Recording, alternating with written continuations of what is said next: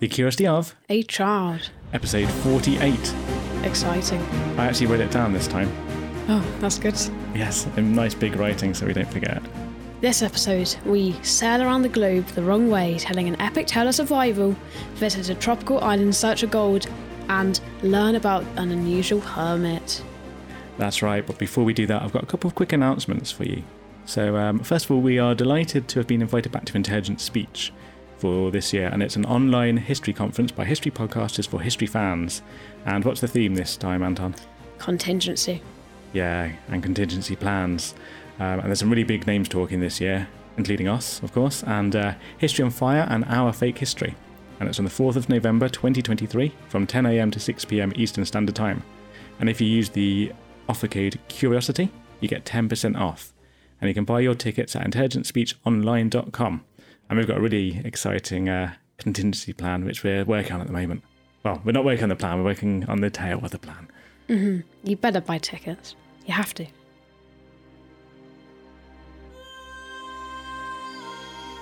Hey everyone, my name's Sebastian Major, and I am the host of the Our Fake History podcast. I'm Rebecca Larson with the Tudors Dynasty podcast. This is Greta Harden. I'm the host of The History of American Food. Hi, my name is Benjamin Jacobs. I'm the host of Wittenberg to Westphalia, The Wars of the Reformation. Hello, I'm Anton. and I'm Rick. We're the Curiosity of a Child podcast. I'm David Montgomery, host of the Siècle. Hi, I'm Bree from Pontifex. My name is Roberto Toro, and I'm the host of Czar Power and the History of Sakartvelo, Georgia. Hello and welcome to Totalus Rankium. I'm Jamie. And I'm Rob, and this is letting you know that we will be speaking at Intelligent Speech. I am looking forward to speaking at Intelligent Speech 2023. And I will be speaking at Intelligent Speech Online this year. Mark your calendars for this November 4th. Intelligent Speech, the online conference for history fans by history podcasters.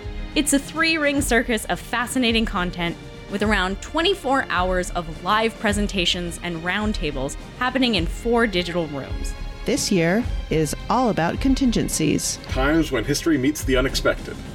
The topic of my keynote address is No Contingencies Stories of Historical Figures Who Did Not Have a Backup Plan.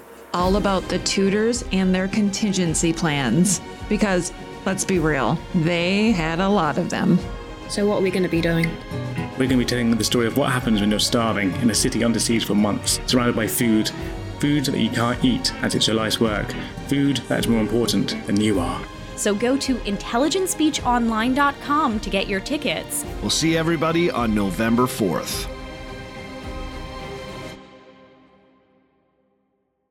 If you love the podcast, please vote for us at the British Podcast Awards. Go to britishpodcastawards.com slash voting, uh, search for the Curiosity of a Child and vote. Yeah, thank you very much for doing that. And don't forget to leave a review as well, wherever you're listening, because which helps us out. Um, just a quick thing, one last announcement in non podcasting news. I founded a brand new web and design agency with a couple of my friends, and we're called You and Us. And it's something that we've long dreamed of doing. So if you want really amazing design, brilliant development, um, like branding, advertising, web development, check us out at youandus.co.uk. That's U A N D U S.co.uk. I can vouch for that being good. Ah, thank you, mate. No bias there. No, but it, it is actually good. It is actually good. Yeah, but yeah, a lot of experience there. Quite old now. anyway, shall we get on with the show, uh, mate? I mean, what are we talking about this time? We are talking about treasure. So, when you imagine treasure, what kind of things do you think about? What comes to mind for you? I think of pirates, Pirates of the Caribbean, um, lots of TV shows where they go on treasure hunts. Yeah, lots of adventures and stories and stuff like that. Actually, pirates do come up a lot, don't they? There, Mm. but um, in a way, the pirates always seem to be like goodies, or quite often the goodies, aren't they? Mhm. Or the adventure that you're going on, that treasure doesn't matter who it belongs to. I mean, it's yours at the end of the day if you get it, isn't it? Um, but we're not going to start with pirates. No? Now, our first story is the tale of a hermit. And um, it's also a very sad account of a man who was obsessed and desperate to discover doubloons. So, are you ready? I'm ready. Okay, well, this um, this story comes from a book called Hairy Men in Caves. I like that title. It's a really good title, and it's all about hermits in America. But before we meet our hermit, should we set the scene a little bit? It's 1864 and the American Civil War is still raging. And James and John Reynolds, they're members of the 3rd Texas Cavalry. But the brothers become better known as the Reynolds Gang. And they launch raids into Colorado um, from Texas. And they the idea is that they're going to go and plunder stagecoaches and towns in the area around South Park. There's also lots of gold mines and things in the area. South Park? Yeah, that, that is the same South Park as in the TV show. Not that you've ever seen that, of course. No, I've never even heard of it. No, no. You only know it through the socks that I still wear with South Park characters on. Yeah. The brothers, they soon amass a considerable fortune from all the raiding they're doing and they attract the attention of the Union. He sent a force led by Colonel Chivington to capture them. Now, he spotted flickering flames of their campfire on the 31st of July, and um, soon a shootout ensued. One of the bandits was shot dead, and he had his head severed. And then the Union forces they kept that as a trophy. That's treasure. That, that is the real treasure here, yes. Um, then the rest of the gang they ran for the hills. Then after several days of hunting, five more of the bandits were captured. But John Reynolds he managed to escape, like the gang leader. The five prisoners they should have been um, held to await their sentencing, but Colonel Chivington he wanted to really make a point here, so he ordered them to be executed. But his men refused, um, and they actually fired over the heads of these captured men. So the colonel himself he shot one of the men in the head, but then one of his soldiers who had been robbed previously by the gang he shot the rest of them dead. So pretty brutal. But in the official report that Colonel Chivington wrote, he said that they had tried to escape.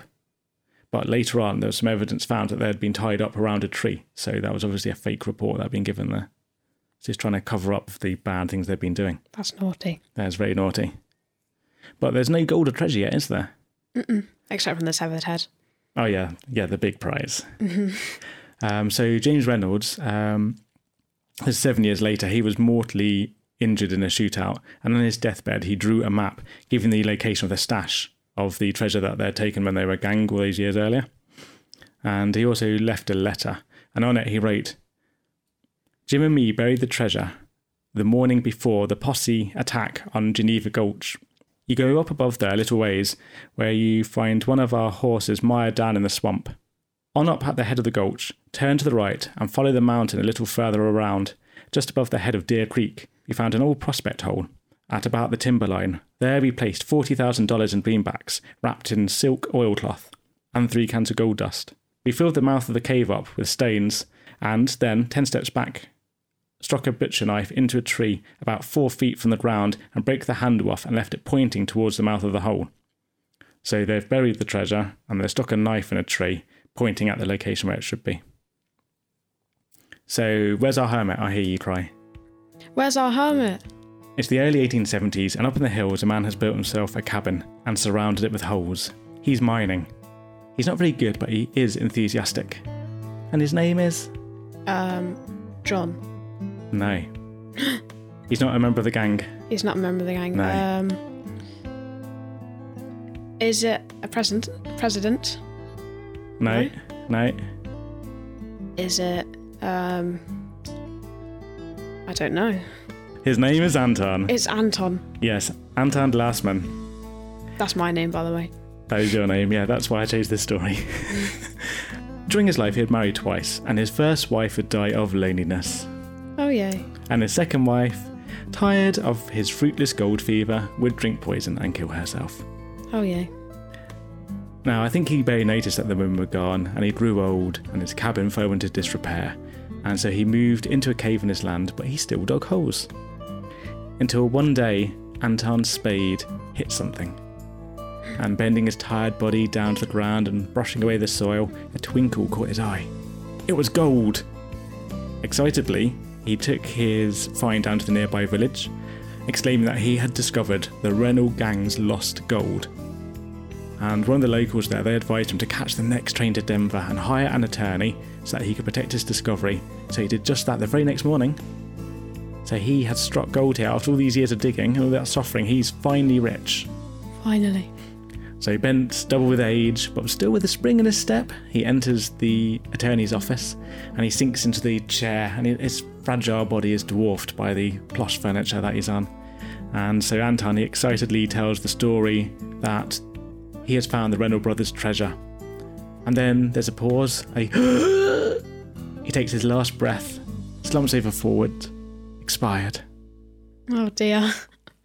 And he never did say where he found his treasure.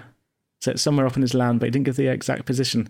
And it's said to still be hidden somewhere until this day, waiting to be uh, discovered by another prospector wishing to try their luck. What Um, are the chances of that? I say that, that's who you're named after. Is it? Yeah. I don't actually know how true that story is. Uh, even the bit about the Reynolds gang, because I read three or four different accounts as to exactly what happened there. Well, that was nice. Yeah. Um, so, do you have a better treasure story than that, Anton? I do. I've got the best treasure story. Okay. So my amazing story is Cocos Island. Cocos Island is situated 550 kilometers southwest of Costa Rica, our favourite place. Uh, it's a small island, just 24 square kilometers in size. It is a true paradise with 300 waterfalls and plants and animals found nowhere else in the world. Whilst writing Treasure Island, Robert Louis Stevenson mentions Cocos Island in a letter, so it's become known as the real Treasure Island. It was discovered in 1526 by a Spanish navigator, Juan de Cabezas. Your Duolingo's working there. Um, due to its remote location off the rich Spanish controlled territories of South and Central America, became a favourite spot for pirates to gather food, water, rest, and repair their ships. In the early 1800s, British naval officer turned pirate Captain Bennett Graham is rumoured to have buried 350 tons of gold plundered from Spanish ships. That's a lot. The Portuguese pirate Dom Pedro Bonita is said to have buried 300,000 pounds worth of silver, and he also hid 750 gold bars, swords, and precious stones in a cave. The exact location of Benito's treasures were lost when uh, he was captured by the British man o' war, and he and 81 of his crew were hanged. There are some rumours that Benito was Captain Graham, and the British changed his identity to cover their embarrassment. The buried treasure is worth millions of pounds, but centuries of treasure seekers have failed to find it. And these are not even the largest fortunes said to be on the island. The biggest is the treasure of Lima. In 1820, the army of the Jose de San Martin was approaching Lima, so the viceroy asked British trader Captain William Thompson to take the city's treasury to Mexico until the Spanish had regained control. The inventory of the Treasure of Lima included 113 gold religious statues, including a life size Virgin Mary, hundreds of gold bars and silver, a thousand diamonds, 200 chests of jewels, 273 jeweled swords, and more. It was loaded onto Thompson's ship, but with such wealth on board, he killed the guards and cut the throat of the priests, throwing their bodies overboard. I'd do the same. Not just because they're Spanish. Um, oh, wow. Uh, nothing against the Spanish. that might not get into the podcast. No. Thompson and his men buried the treasure on the Cocos Island, planning to return it to collect it when he was safer. Unfortunately for him, they were soon captured by a Spanish warship, and all but Thompson and his first mate were hanged. The Spanish took them back to Cocos, demanding to be shown where the treasure was buried, but they escaped into the jungle. Thompson stayed in hiding for 20 years. However, in 1841, he's said to have given a map to an Irishman named John Keating, showing the treasure's location. When Keating displayed gold and jewels, supposedly from uh, Cocos, the story soon spread. One man who dreamt of finding the treasure was August Geisler, a German sailor who ran away to sea. While living in Hawaii, he encountered a fellow German immigrant named Bartels, Oh, very good accent. thank you, who showed him a treasure map of Cocos Island. The map indicated that the legendary treasure of Lima was buried at a depth of six feet in a small bay on the northwest side of the island. Motivated by the prospect of immense wealth, Geisler sold his plantation and embarked on a journey to find the treasure. Arriving in Costa Rica, he discovered the existence of the treasure was widely known, and many people had already searched for it, including the proposed digging spot. So I think his treasure's going to be gone then. Still, undeterred, Geisler remained steadfast in his belief and convinced 14 merchants and dockside workers to join him in forming a company. They chartered a ship called the Wilhelmina and sailed to the Cocos Island in March 1889. Geisler compared the actual surroundings to the details on Bartle's treasure map and began digging. But after a month of unsuccessful searching, most of the shareholders decided to return home. Determined to continue the quest, Geisler remained on the island with three others. They expanded their search, exploring different areas, but still found no trace of the treasure. The shareholders returned with supplies, but their renewed efforts proved fruitless as well. Frustrated by their lack of progress, Geisler realised he needed to search the entire island systematically. In 1894, the Costa Rican government granted Geisler the western half of Cocos Island, where the treasure was assumed to be located. He established an agricultural colony, hoping to support himself and his fellow colonists while continuing to search for the treasure. See, I find that quite interesting that the government there, because he's, he's just moved there because he wanted to, really. Um, because he's started trying to establish a little settlement there, he's actually just given it. I mean, hmm you can do that these days, I don't think. But Costa Rica's the best place, and they're so nice. That's why the island's now protected. hmm Anyway, sorry. The colony faced numerous challenges, including poor soil, rats, insects, and the island's remote location, which hindered commerce. Despite the difficulties, Geisler persisted for years. He grew various crops, raised animals, and relied on the island's resources for survival. However, the colony's prospects dwindled, and eventually, the settlers returned to the mainland. Geisler and his wife, Clara, remained on the island alone, dedicating their lives to the pursuit of the treasure. Over the years, Geisler made several trips to the mainland to seek financial support, but was largely unsuccessful. On one of these trips, he left his wife saying he'd be back after only six weeks, which ended up being six months. But to make matters worse, on Geisler's return, he found out that Clara had broken her arm the very day he left. Wow. She made herself a splint and learned how to set traps and make rope with only one arm. Amazingly, she recovered. Despite this, Geisler explored the island extensively, becoming intimately familiar with its geography and leaving his mark on the land. However, he never discovered the treasure he sought. In 1905, after years of fruitless searching and the hardships, Geisler and Clara left Cocos Island for good. Geisler spent a total of 17 years searching for the treasure, but only found a few gold pieces and an old gauntlet. He settled in New York with his sisters and continued to hold on to his dream, hoping for financial assistance to resume the search. Unfortunately, the treasure remained elusive until the end of his life. Geisler passed away in 1935, leaving a will that divided his island among various individuals. However, the Costa Rican government contested his ownership claim and reclaimed the island for themselves. The Cocos Island treasures still remain a mystery until this day. Approximately 400 expeditions visit the island, but no treasure has been found. The island has been designated as a national park, a UNESCO World Heritage Site, and a national cultural and historical treasure. Permits are now required for treasure hunting, and the island's only human inhabitants are park rangers. The fate of the treasure of Lima and whether it was buried on Cocos Island still remains a mystery. Well, okay, you're winning the stories of treasure so far. I know. That, that, that was an amazing story. Because we don't even know if the treasure was really buried there. And that's what makes it, um, yeah, so interesting and such a mystery. Is it, it might not even be on that island, or it might have been found by somebody else and taken off already. So there's, yeah, so many things, but it's going to be a, an amazing place. Yeah, maybe someone took it and kept it a secret. But um, Geisler, he made boats and stuff out of hollowed out logs, I'm pretty sure, and he used bed sheets as sails and stuff, all the classic Yeah. stuff like that. But it was really cool. And he had some other families to live on the island, and they had like a, some farms and stuff, and some domesticated hogs, things like that. Yeah, so whilst he had this obsession with the gold, and that's been our theme so far, is this obsession with finding treasure, it seems like, unlike Anton, um, Geisler, he really um, lived with the environment really well. And you, could actually imagine that being an amazing lifestyle, being on this beautiful island out there. Okay, you're quite isolated, but they really learned, like you're saying, to live with the land and grow everything they needed to survive there. And yeah, it's almost like a paradise. hmm Let's see if you can one up me with your story here.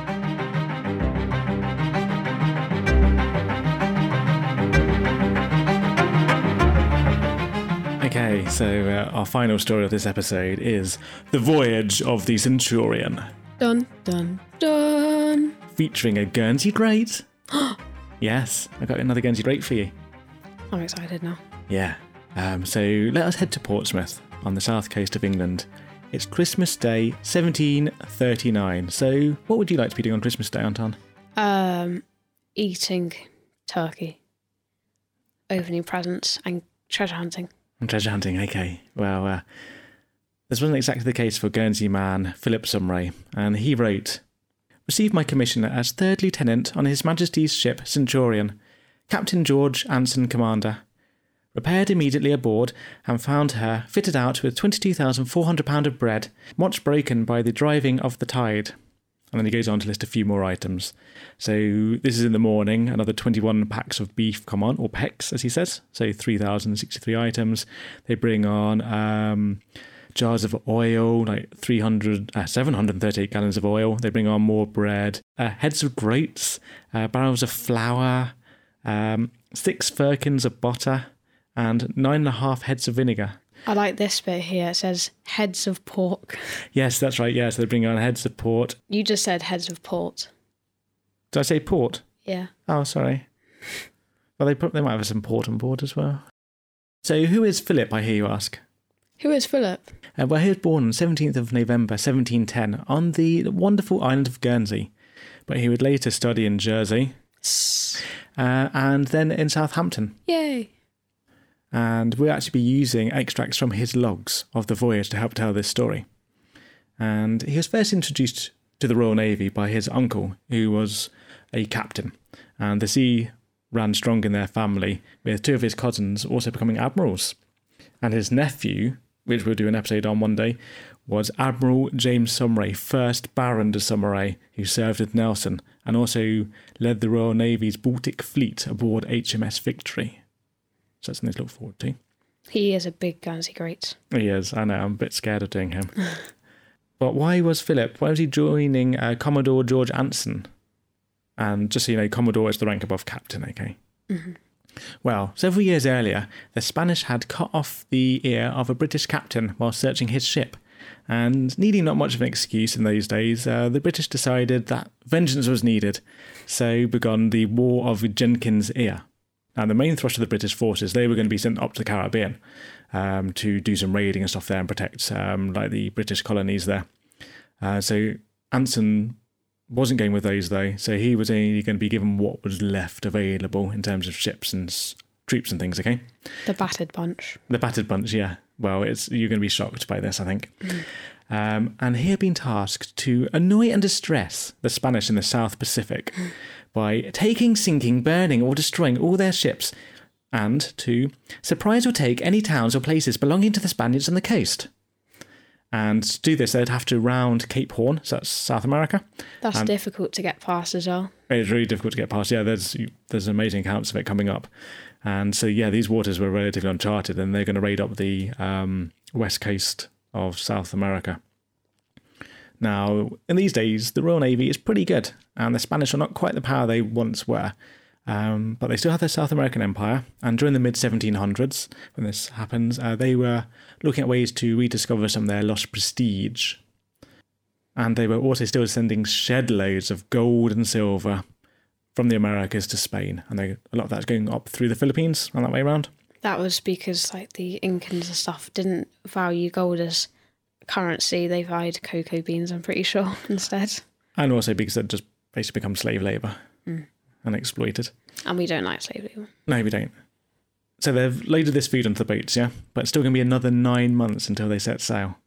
And the flotilla totaled eight ships in all. So I don't quite know what happened to all that bread on board. No. um, yeah, you don't eat well aboard ships in the 1700s. So the ships that they've got are the Centurion, which was what's called a fourth rate ship of a thousand tons, 60 guns, and 400 men, and the flagship. They also had the Gloucester, which was 853 tons, 50 guns, 300 men. Then they had the Severn, the Pearl, which were slightly smaller ships, and then they had two really small ones, which were the Wager and the Trial. Um, and then they also had two merchant vessels going along with them at the start of the journey, called the Anna and the Industry, which would just be carrying additional supplies for them. So it's not a bad sized force, is it? No. They were also going to take um, 559 Marines with them to help with the landings and the attacks on the uh, towns and things. Uh, but as I said earlier, the main thrust was going up to the Caribbean, wasn't it? So Anson, he gets basically what's left. so um, he had men from Chelsea Hospital, so Chelsea pensioners. Yep. So soldiers too sick, old, or injured to fight, but still capable of doing light duties. yeah. Oh, is that them there? That's them there today, yeah. Oh, well, today. Not, not the same men. no. so many of them were over 60. Oh dear. Well, many of them were over 70, sorry, and sick or maimed. And uh, some of them even had to be carried on stretchers down to Portsmouth. I mean, this is a disgusting stain on history that these old men who should be in their retirement have been forced aboard these ships. Oh dear. Yeah. Um, now, 240 and one of them would actually run away and Those escape. are the 240 you could run. Yeah, yeah, those are the, yeah the 240 best ones Exactly. We'd run away. Um, so that meant they needed to fill up the ranks with some fresh recruits, many of whom hadn't even been taught how to fire a gun yet when they were drafted or anything. So a lot of them were, what was it, the press ganging, where you get forced aboard the ships. And it's been said to be one of the worst crews ever assembled. Where does the treasure come into this? It's definitely not these guys. No, they're all treasures. um, anyway, so first they'd sail for Madeira. I'm going to go through some of his logs here, okay, as we're telling the story. At Severn a.m., we made signal to weigh and made sail with His Majesty's ships, the Gloucester 7, Pearl, Wager, and Trials sloop, with two merchant ships laden with provisions for our squadron. So off they set September, when he had started in December the year earlier. Now, the voyage to Madeira took 41 days. And when they got there, the governor reported that he had seen seven Spanish warships the previous week. Um, so luckily they managed to avoid those. And they spent about a month in Madeira taking on supplies and letting the men rest and recover from illness. And then it was time to go out into the Atlantic. Now, when you're sailing these days, it's really important to go at the right time of year to get all the trade winds and the currents in the right direction. It's during the year. As remember, what's that boat we went on in the Cutty Sark? Yeah. And they had that game that you could play where you follow the trade winds. So just picture that as well, having to go around the world and Yeah. things the right way. Because sometimes, um, like going the long, what you think is the longer way around, but with the wind is two times faster than just going up but slower. Exactly, yes. Um, okay, so they're sailing out onto the Atlantic, resupplied, and um, all the extra weight from the supplies and the ships were actually pushing them really low in the water. And that meant that they had closed most of the ports on the side. So inside it got really, really hot and stuffy and smelly. Ugh. And uh, each man only had about 40 centimetres for his hammock. So you've got no space, you're just crowded in there. Must be absolutely awful. So the plan was to sail to the coast of Brazil, then head south and round Cape Horn to enter the Pacific. Now, a few more counts from his um, logs here, okay? 26th of November, 1740.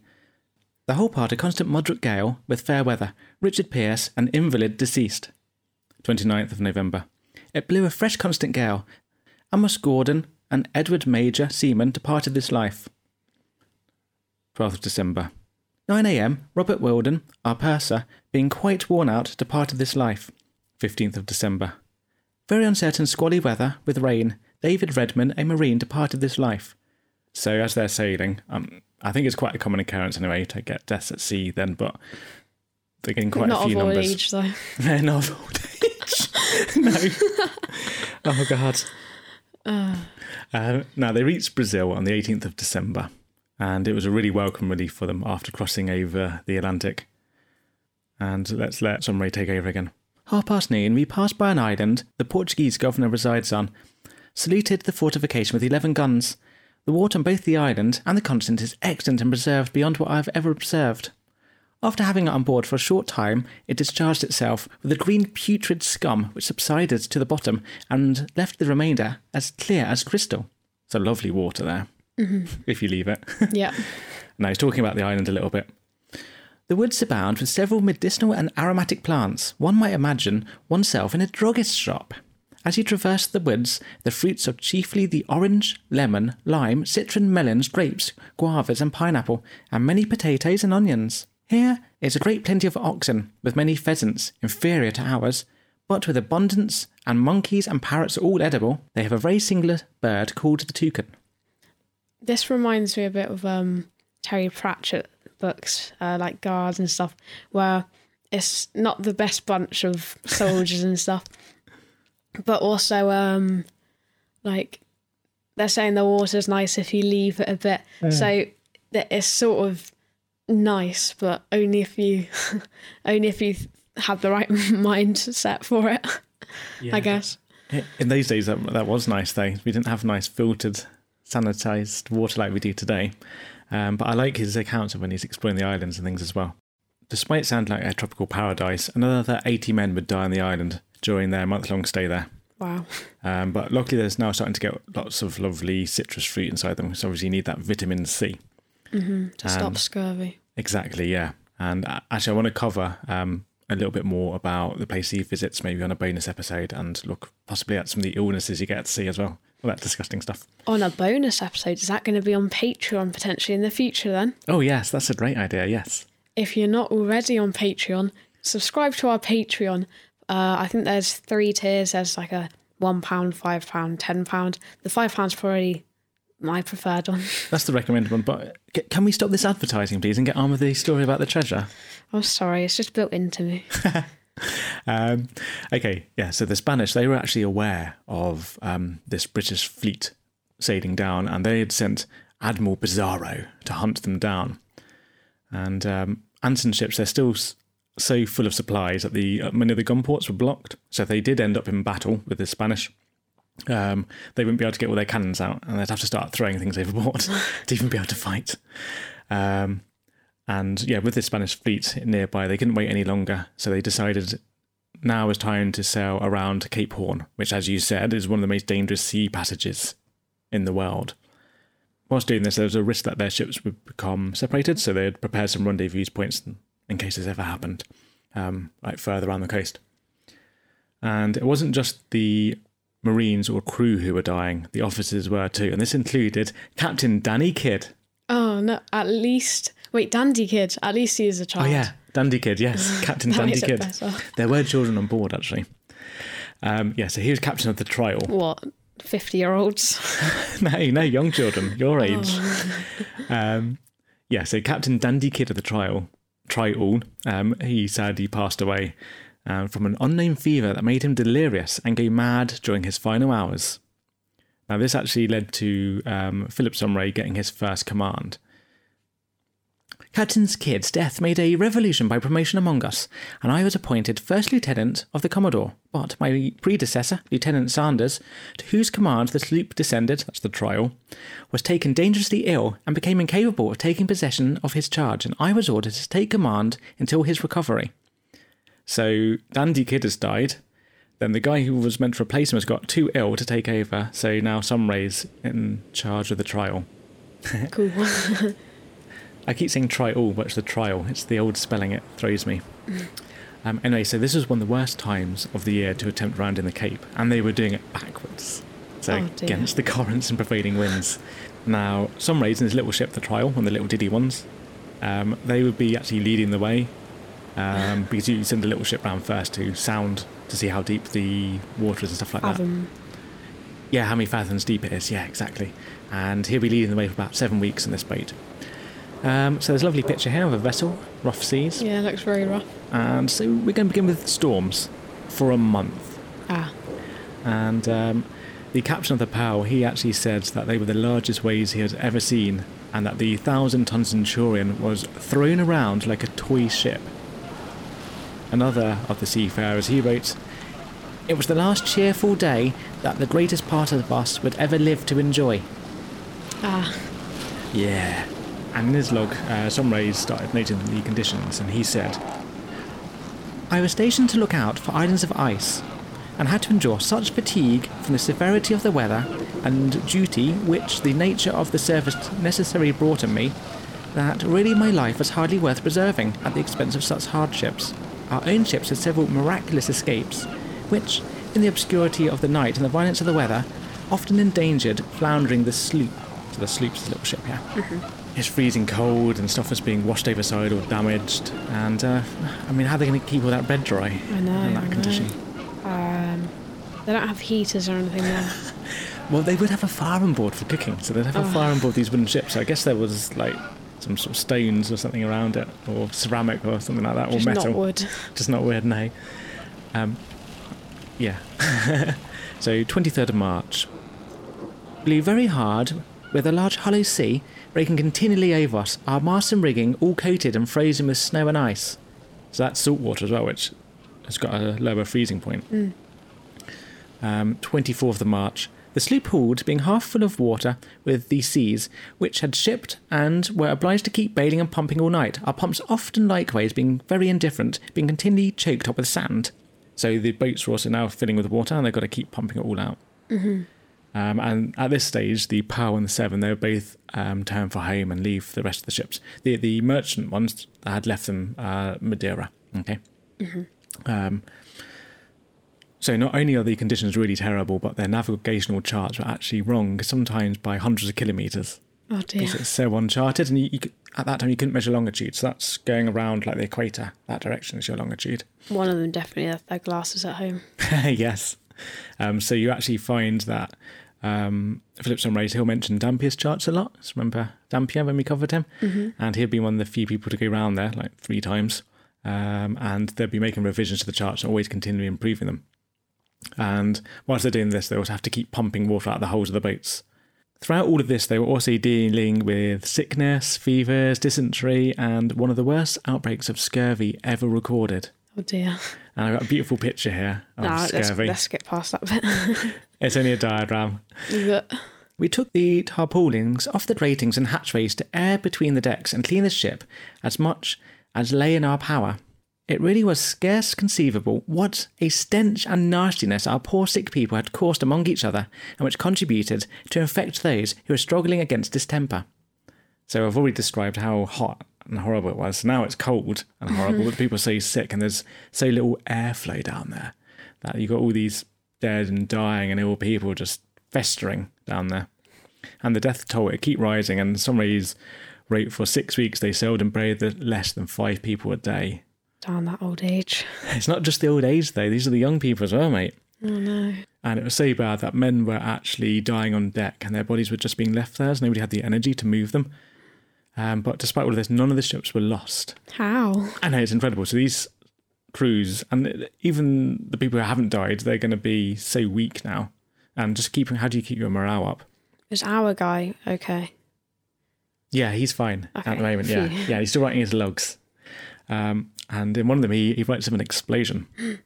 In the height of the squall had several violent claps of thunder before the explosion, which took a quick, subtle fire, ran along our decks, which burst and made a report like a pistol, and struck several of our men and officers, who, with the violence of the blow, were black and blue in several places. The fire was attended with a strong sulphurous smell. So uh, maybe for religious, they might think the devil was Mm. punishing you as well, perhaps. Fire and brimstone. Now, mid April, uh, he returned to the Centurion, where he found nearly everybody was infected with scurvy. And in his logs, um, he noted that every time they sailed north, so you tack up and down against the wind, uh, the spirits of the men would improve. But they're not round yet, so they're starting south again as they're going against the wind. Um, but what after must have been a really long, agonising and restless weeks, uh, cold, hungry, and ill, they actually managed to make their way around the Cape. But a few of the ships had become separated. Uh, but as you remember, they had their plans to rendezvous. And there's one place lower down the coast, but I'm going to skip over that and go up to Juan Fernandez Island, which is an island off the coast of Chile. And um, that's where they were scheduled to meet. Okay. Now, do you remember the Spanish? I remember Uh, Spanish. Pizarro. Yeah. In their pursuit around um, the Cape, they had lost a ship and also half their men to the storms, and they actually turned back. Away from the storms and everything, how do you think the voyage to Juan Fernandez went now they're in calmer waters? Um, I'm not sure. Good or bad? Probably better. Should we find out? Yep. Well, their charts were wrong, and they couldn't find the island, and it's about 300 kilometres further out to sea than they thought. And they sailed the wrong way originally, and then they had to turn back when they saw the case of the mainland because that's all Spanish. You can't go there. And Oh dear. And uh, so, in those couple of weeks, uh, another hundred men perished Ah. um, due to scurvy aboard the Centurion. But the delay did actually mean they had a little bit of luck. At length, we arrived at the island of Juan Fernandez in the South Sea after having several imminent dangers of shipwreck on the coast of Chile. We anchored here on the 16th of June 1741, just 10 days after the departure of a Spanish ship of war, which was sent by the Admiral of these seas. So the Spanish know they're there. Message has travelled across the continent and they're hunting them. And this is just as well because despite being a thousand ton, 60 gun ship, the Centurion only had 72 able crew members left aboard, and that included boys. The rest were sick or dead. Tasks that normally take, say, 20 minutes to do would take a couple of hours because they just didn't have the strength to do it. So the voyage up until this point has taken them nine months. So remember, the Costa Rica packet sailed all the way from London to San Francisco, so even further around in 131 days, Mhm. 130 years later, but this is nine months. and now other ships from their flotilla, they started to arrive, although the Wager had been shipwrecked and their crew had mutinied.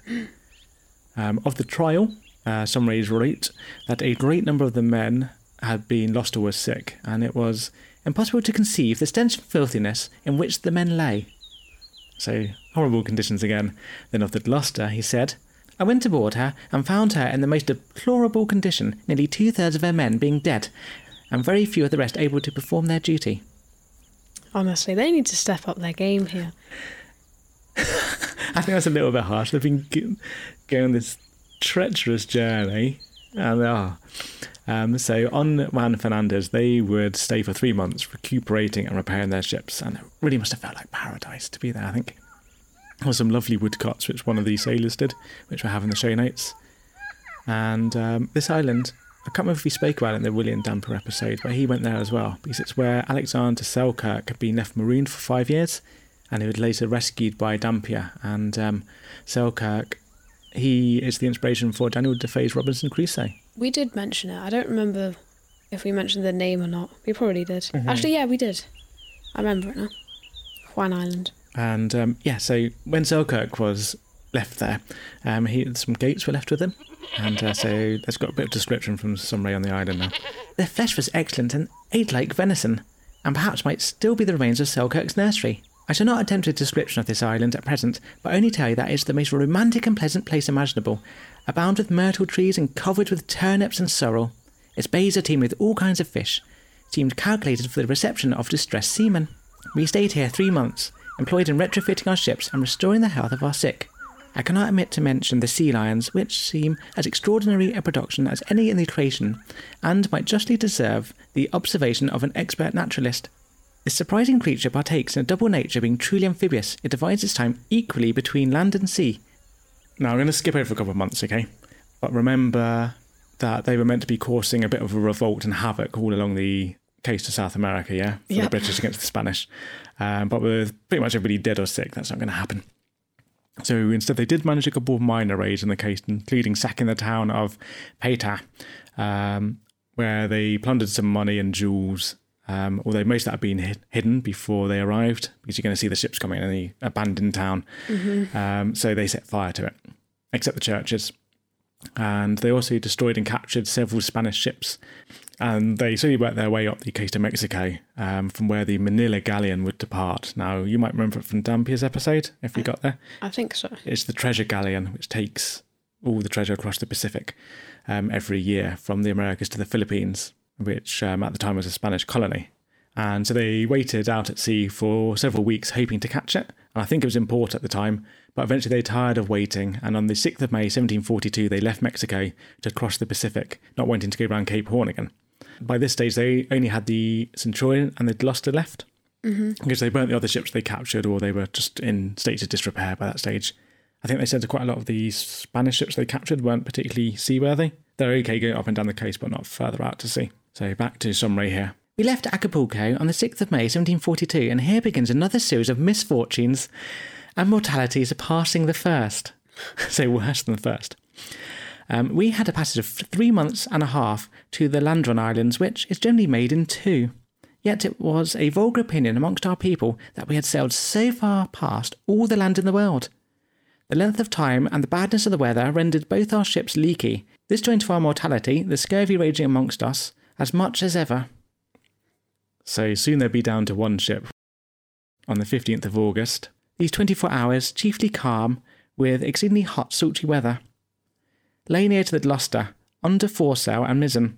In the evening, the Gloucester's longboat came aboard with 46 sick men, most of them very ill. Three died in getting over the side. so just climbing aboard the other ship. I mean, we're laughing, but it must have been so bad. Um, and yeah, so there's basically no crew left to man the Gloucester. Our people employed in clearing the Gloucester, having got as much off as our strength and time would permit us, the commander gave us orders to set her on fire. The prospect of our last ship, of our squadron, blazing within two miles of us, combined to make us as melancholy a scene as I have ever observed since I've been in the navy. So yeah, the um, they're down to just the Centurion now, not in a particularly good condition either. There's up to seven feet of water, so what two meters of water inside the um, the hull. That's so, quite a lot. Yeah, so they're, they're having to man the pumps all the time. Uh, so much so that apparently even Anson got involved as bailing out the water. hmm So they, they needed some land desperately. And the first place that they found was Guam. And I guess who controlled Guam? Spain. hmm yeah, the Spanish. Uh, so this was in late August 1742. Um, but it's not actually quite that bad because it actually hit an island 100 kilometers north of Guam first. Okay. When they got there, they basically found it undefended. And I think there were only 21 men on the island in all. Um, and outside was sailing a little Spanish boat. Here's Saumarez's account. There were about seven men in her unarmed, two of which were Spaniards and the others Indians. These people informed us that the island was uninhabited and was used by the Spanish garrison at Guam. They were sent by the governor to kill beef, and they were preparing it in the sun, and were to then return to Guam. So yeah, they've landed on this little island, and it seems like it's a brilliant place for them to have hit after traveling across the Pacific because it's not controlled by the Spanish, and it's basically being used as a larder for a Spanish colony 100 kilometers away. hmm That's good. So really, really good. And the island is called Tinian. And we anchored at an island called Tinian, uninhabited, but abound with wild cattle, hogs, fowls, and fruits. We could not have fallen on a better place. I am convinced that had we stayed ten days longer at sea, we should have been obliged to take to our boats, our leak increasing so fast, and our people being all infirm and disabled. We immediately sent all our sick ashore, and began to hope for better times, feeding plentifully on roast beef. So I think 10 days might have been stretching a bit with the state of their boats. hmm Now, they only had about 70 fit crew, and over 120 needed to be carried ashore. And 21 of those died in the process of being carried ashore. More beef for the rest of us. So they haven't got that desperate yet. They're not uncasting lots. Now, they would remain in the That's island. not what I meant, by the way. I meant that Oh. you're not going to eat the corpses now. I thought you meant eating the people. No, no. Okay, sorry. Um, yeah, so they would remain on this little island for two months, repairing this Centurion as best they could and getting their strength back. And it seems to be uh, a common pattern here. Um, and all these grueling voyages are really taking their toll on them. Um, but it's pretty good, eh, on this lovely island? I mean, their luck must finally be turning, do you think? Yeah, yeah. And as long as the island's pretty. Yeah, it's, it's a lovely island. September the 18th. In rough seas, the ropes and anchors snapped, and the Centurion was blown out to sea with 109 crew aboard. And that included uh, Saumarez. And um, he ordered that four guns be fired as an alert. And that left only 107 men on Tinian, including Anson. So now they've now been separated and the ship in really bad condition, just being blown out to sea. The anchors are snapped as well, so they can't even stop themselves properly. Oh dear. Yeah, and the ship still really badly damaged and taking on water, and its main masts were quite vulnerable by this stage, and they had to take down some of the sails because of, there's risk of them snapping in the wind. so the currents continued to push them further and further out to sea, and I think they went a few hundred kilometres out to sea with a skeleton crew of unfit people and boys on board and all sorts. So Anson, fearing that he'd never see his beloved Centurion again, ordered that the Spanish bark, such as the ship that the Spanish had taken over there, be cut in half and then lengthened. So I love the fact you just cut this boat in half and then you're going to like stick all these extra bits of wooden or panels. Uh, so he wanted to sail the two and a half thousand kilometres to China Oh, on that boat. They've also still got the Spanish. They haven't killed them. Mhm. They're, they're basically prisoners, so they're still watching those guys as well. But luckily, somehow 19 days later, Saumarez and their skeleton crew returned in the Centurion. What? Yes, they managed to sail it back somehow. That's why guns Gunsy better. Yeah, I mean, what a legend. Um, but then it got blown away again. oh my god. Only for five days this time. Um, then on October the 20th, 1742, still damaged and barely seaworthy, um, they decided to sail for Macau. And um, that was, I think, it's pretty much the day the ship came back. They thought, we can't keep it here. We're just going to have to grab everything off this island, get on it, and sail away again. Um, and on 11th of November, they would arrive in Macau. So that's in China, yeah. Mhm. And it was a neutral port. A lot of it was controlled by the Portuguese, and it was the only foreign colony on China. You still had a lot of Chinese officials and things there as well, and they weren't particularly happy having this man of war, this British warship in port. So they see many um, merchant trading vessels, but never such a big battleship there. And it took months and months of negotiations and bureaucratic dealings to just arrange to get the ship repaired and to get food and stuff on. Um, and there were also French and Portuguese agents in the city working against the British, and all sorts of cultural clashes with the Chinese where they didn't understand what was going on. So there's apparently one French captain. He says that he would attack the Centurion for forty thousand Spanish dollars, but the Spanish turned him down. And then even the British East India Company captains didn't really want them there because they were worried what effect it'd have on the trade. So everything's against them in the port as Mhm. well. The ship's not being repaired until finally on the uh, 20th of January 1743 there's an agreement reached. Saumarez writes here Sent ashore our beams and spars and cleared our decks of all our lumber. Sent our pinnace to haul us Your what, up. sorry? Your, your pinnace? Yeah, our pinnace. Our pinnace. and Cotter agreed to give $2,000 for careening and completing the ship, such the Centurion, entirely. This was esteemed a very extravagant price in these parts, where a day's labour is extremely cheap. So, sounds like today actually, we get cheap labour in um, China. Hmm. So, I'm not going to cover all of the dealings and wranglings with the Chinese. Unfortunately, all the tensions remained, but Anson, being the good British Royal Navy captain that he was, he promised to do nothing naughty whatsoever. And they, they were going to leave port on the 11th of April and just sail home after all these years out at sea. Okay. I believe him. Or not. No, Ah. he wasn't going to do that. So once they had left Macau and sailed back out to sea, because it was a long, big river estuary that they went up there. Um, on the 19th of April, he told the crew that they were going to go and attack the Manila galleon. And this news was greeted with cheers and rejoicing, because a lot of the men would have recovered by now. And in the chair, one of them died. Probably. yeah, had a heart attack from the excitement. Um, yeah, after so much trouble and hardship, um, the crew wanted something to show for their journey. So at the moment, all they'd done is sailed somewhere, burnt a town, sunk a few Spanish ships, and they got a little bit of treasure from the towns and stuff, but not a lot to show for it. And Mhm. most of them were dead. Um, so by May, they were in position. So they sailed back down to the Philippines, okay? And they were waiting for the galleon at Cape Espiritu Santo. This was the first place where the Manila galleon would make landfall after its epic Pacific voyage. And so they lowered their topsail so they could remain hidden below the horizon. Just a single ship with 227 crew, 27 of whom were just boys, out of the eight ships and nearly 2,000 crew who had left England years earlier. And they waited. And they waited. The end. Huh? Not really. Oh, you keep getting me. On the 20th of June, they spotted sails on the horizon, and the men were mad with joy.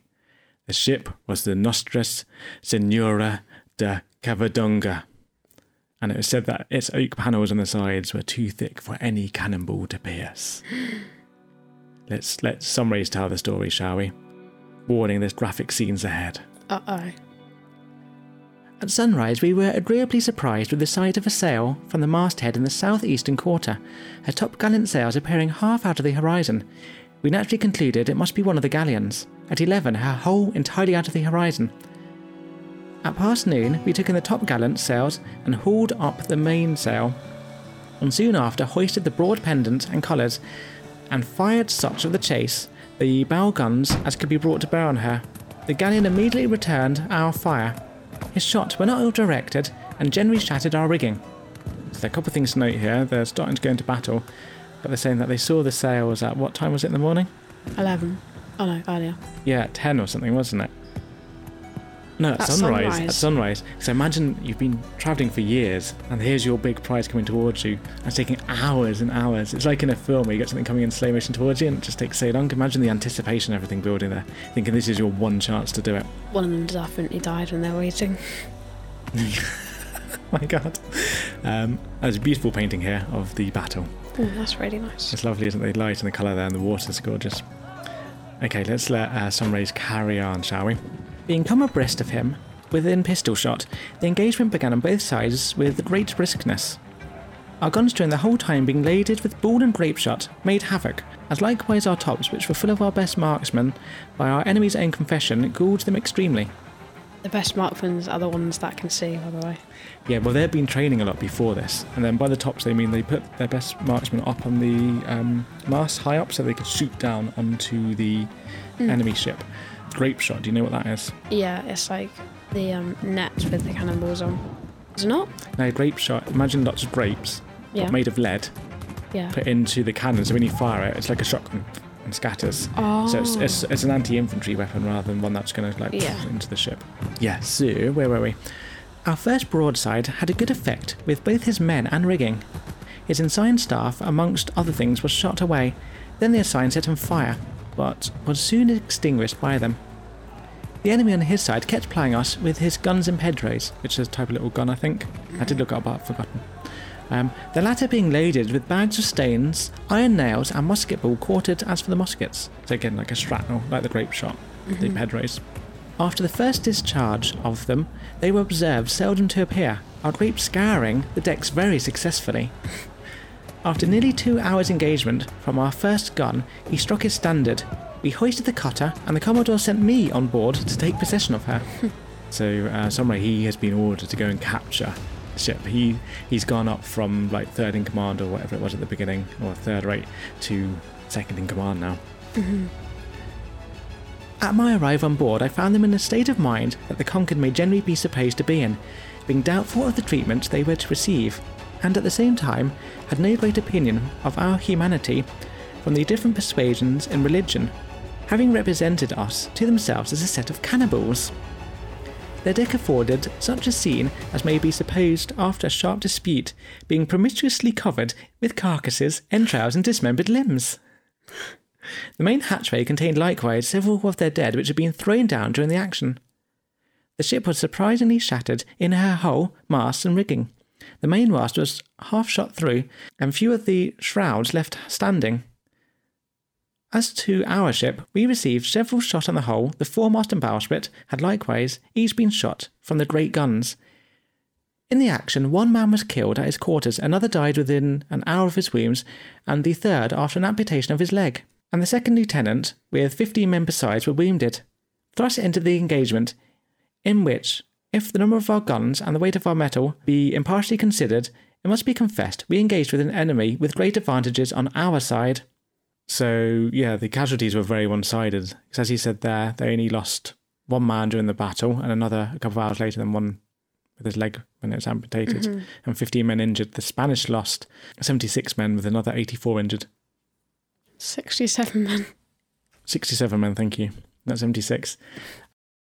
Now, aboard the ship, there were um, 1.3 million pieces of eight and 34 and a half tons of silver. Who counted all of those? Well, no, that's the funny thing. They, they kept, they didn't count it reliably at first. And um, Saumarez who'd been put in charge of this ship, which is the greatest prize ever captured by a British ship at the time, um, he kept searching it and he'd find all these like loose panels, which there'd be more treasure behind. That's cool. and they would I know, empty out a, a, a keg of flour, and there'd be more treasure at the bottom of that. They'd hidden it literally everywhere. That's the hidden treasure. So Saumarez, he's been put in charge of the Manila galleon, and it's in a pretty bad state. Um, and you've got a tiny crew, and you've just captured the jewel of the Spanish treasure fleet. You're in hostile waters. You're outnumbered by your prisoners two to one. And um, so, what are you going to go and do? Um, just really want to go back home. Yeah, you want to start heading for home, but you're probably not going to get there and you're on seaworthy ships. Mm. So uh, let's sail back to China because they were so happy to see us the first time. um, okay. The second time they arrived in Macau, the Chinese were even more distressed to see Anson than they were the first time, with the Centurion um, towing the Spanish galleon behind Towing it. Yeah, so they tried to say that originally, and it, it just wasn't working, so they had to start it towing just it. wasn't working. no. Um, and the Chinese also can. The Chinese also can understand um, why the British have taken so many prisoners and not killed them. So there's a cultural difference there. They, they, they're really confused apparently by having um, somebody like this ships that they go out to sea and they make their wealth through piracy effectively rather than trade. Mm.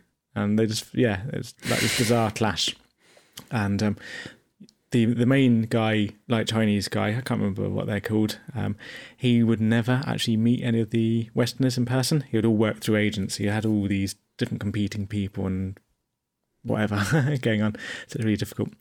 But Anson would get to see him because he was a uh, officer of the Royal Navy. Mhm. He declined to pay the, the harbour fees and all sorts. It's like, we're, no, we're, we're a Royal Navy battleship. We're not going to do this. And we will torture you. And anyway, I'm not covering all the details there. So back to the prisoners, okay? They have been kept below decks in really, really cramped conditions. You know, the sailors only had 40 centimetres. I imagine the prisoners had even less than that. 35. But um, they actually said that they were treated better than they expected to be. They thought they were just going to be killed. And in fact, the captain of the Covadonga, he would later write to Saumarez, thanking him for his kindness. I must write to you only to give you due appreciation for the great zeal you have shown in favouring the persons who are prisoners in this ship. They have received from you special regard and affection. You give me great reason to show my gratitude under conditions which prevent me from doing so. I, thank God, have recovered from my pains, although there still remains those in my feet. But by walking, I hope to get better soon. In a few days from now, if I'm so fortunate, I hope to see you in port, where we shall be able to speak more at ease. Meanwhile, I pray God guard your life for many years, and I beg to remain with respect and affection. That's amazing. So they've, lost this massive ship. They've had like a big number of their crew killed. They've been stuck aboard, sailing back for a couple of months or something back to China in horrible conditions. So, oh, thank you for looking after us so well. Mhm. So I think that shows maybe a bit of respect among the different captains there. Or it just shows how bad these Spanish ships are. well, they have been ordered to put any English to the sword in the South Pacific. So Anson and Co. got captured. They wouldn't have had the same treatment.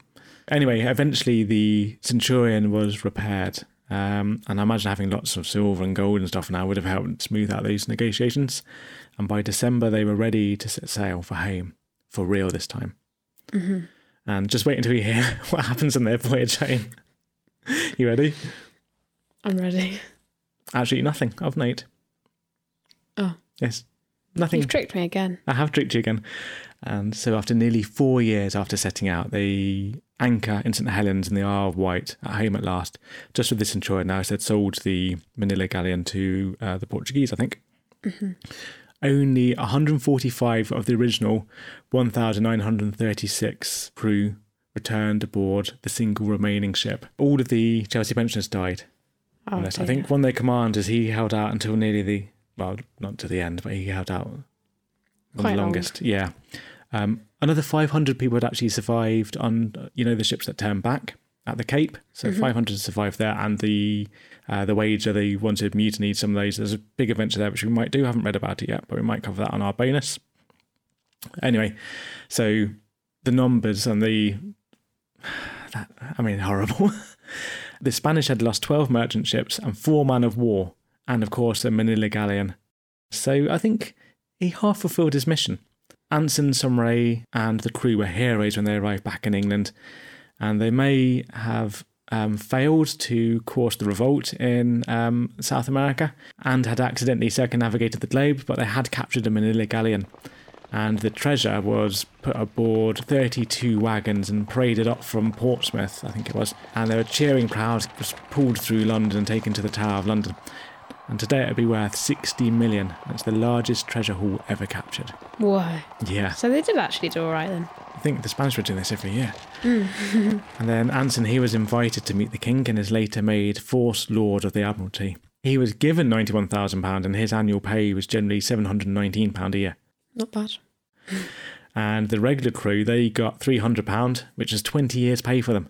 That's not bad either. So you can see why people went away. Remember when we did our pepper episode and how much bringing back some of the spices was worth? Mhm. Same thing here. I mean, big risk, but high reward. hmm Now, Philip Saumarez, um, he rose to second in command during the voyage, and it was not just due to the unfortunate deaths of other officers, but also due to his ability and skill. And during that time, he also formed a really close friendship with Anson. And he would be made, They're the only two left, that's why. yeah, um, he would be made captain of HMS Nottingham, and he would capture a French warship called the Mars. Dun dun dun. So he like really good career ahead of him. I mean, amazing naval officer, and he also designed the first ever Royal Navy uniforms. So why do you think he did that?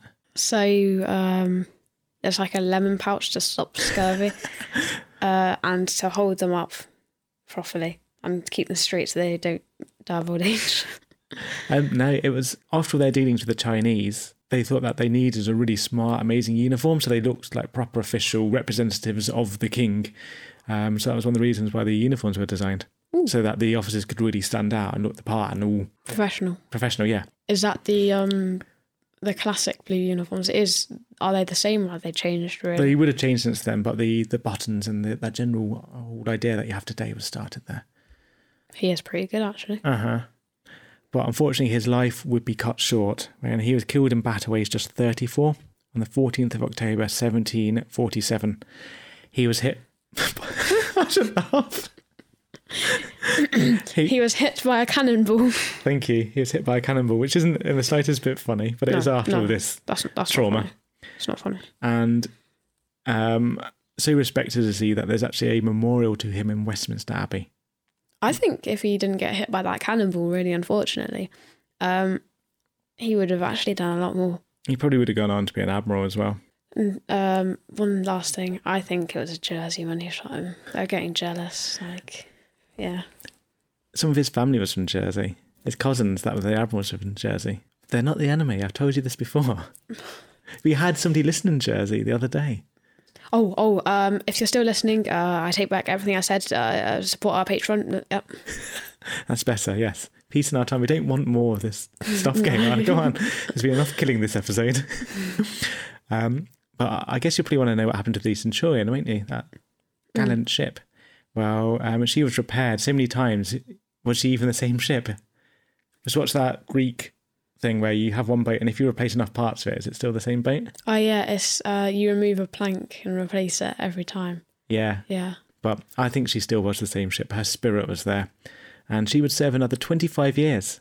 That's not bad. And um, I think even Anson, I don't know if it's aboard her, but he led her in a battle where we defeated the French. Huzzah. But we also have French listeners who we love, really. Yeah.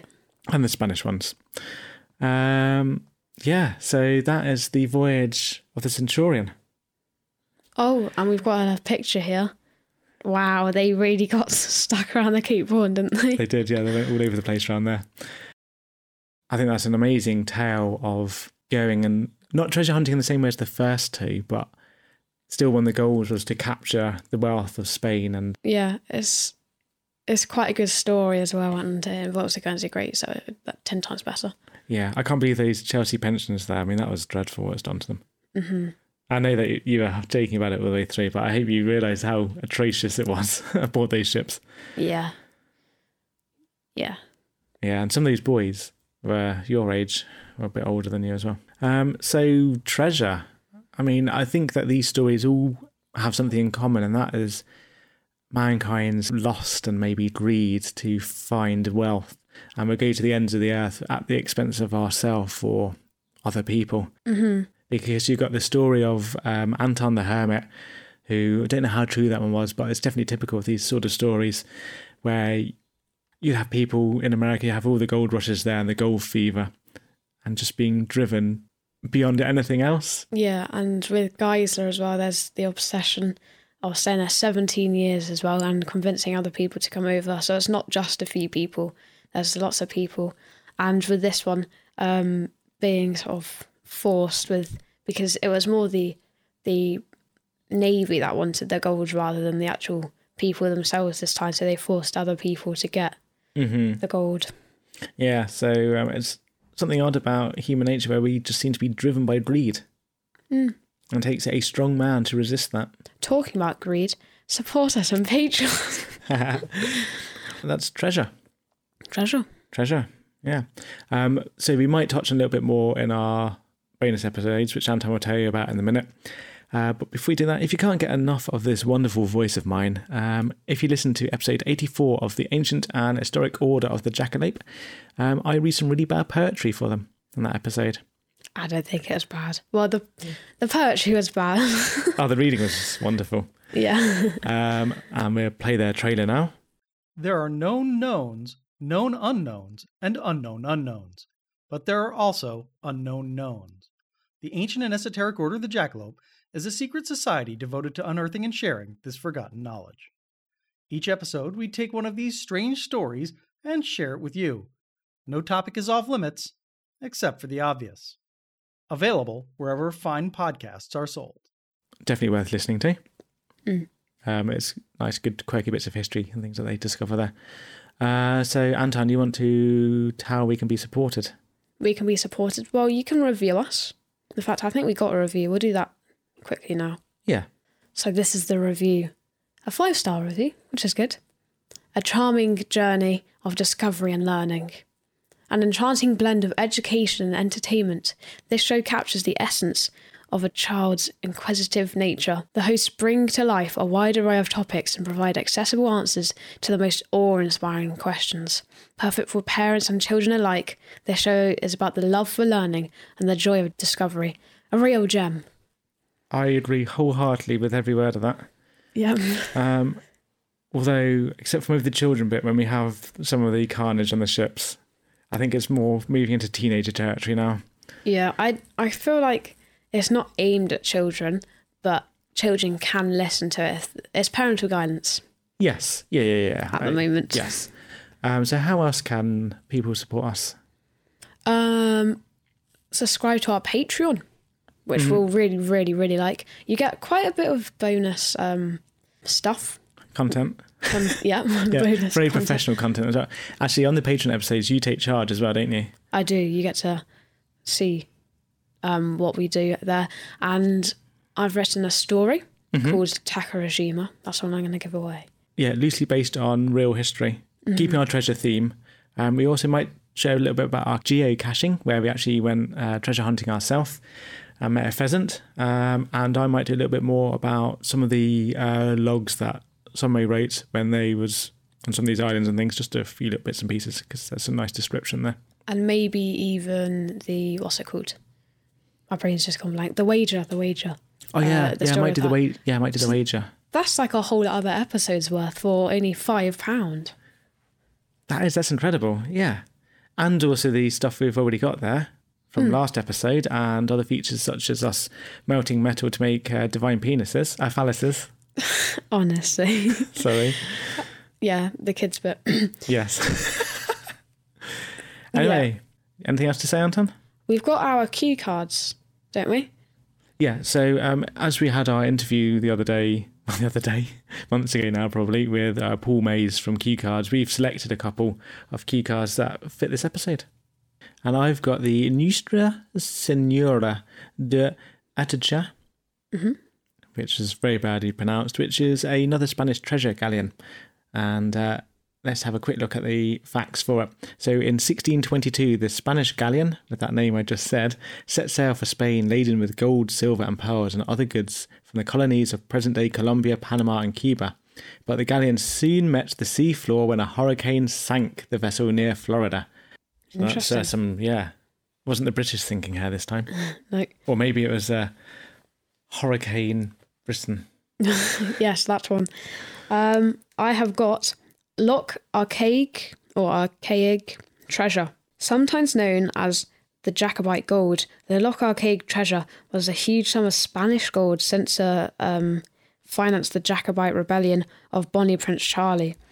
But by the time the gold arrived in Scotland in 1746, the war was already over. So, one casket of the gold is said to have been taken by MacDonald. Not McDonald's, that's not how they're so rich. I that's the Golden Arches. yeah, yeah. taken by MacDonald of Barrisdale uh, while the other six caskets of gold are believed to have been hidden in a secret location somewhere at the lock. Oh, so there's a lot of treasure still out there. Mm. We need a metal detector. Yeah. You know what? You know how you can fund our metal detector? Join us on Patreon. We won't need. To, well, if everybody joins us on Patreon, we won't need a metal detector. No. That'll be part of the Curious Army. yes. Oh, actually, that's a good Oh, idea. yeah. Anyway, let's. Uh, yeah. Let's say our thank yous now. Um, so yeah, other ways you can support us are following us on social media. Where can you do that, Anton? Twitter at Curi. I've been speaking too long. Curi Child Pod. Instagram at Curi Child Pod. Facebook. Search for the Curiosity of a Child. Uh, we've got a website, TheCuriosityOfAChild.com. merch store. Shop.thecuriosityofachild.com. I've got a YouTube channel. Uh, the Curiosity of a Gamer on YouTube. Yep. What else? That's pretty much. I can't speak anymore. That's probably it. Just search for us online and you'll find uh, all the places that you can follow us or support us or review us because we love reviews and we might even send you some merch if you do that. Oh yeah, yeah, yeah. yeah. Do yeah. Uh, so thank you very much for, for listening. I think you should all go out treasure hunting now, but share your wealth um, with people around you, not to keep it for yourself. I don't know if this is possible, Mm. but if the Patreon subscriber, will we know who they are? Because then we can send them some merch. I'll have their email address so I can talk to them. Okay. So our Patreon subscriber can get some merch, maybe. Yeah, yeah. Well, we'll choose, but we'll the- choose one. Yeah, we'll choose one actually. Yeah. Um, so make sure you go in for that, and then we'll pick a random one, Mhm. and we'll give you um, a cool T-shirt or something like that. Yeah, that's a nice idea. Cool. So thank you very much for listening, and um, we will see you soon. Love you. Bye. We always say love you now. I do. I love my listeners. Do you? I don't.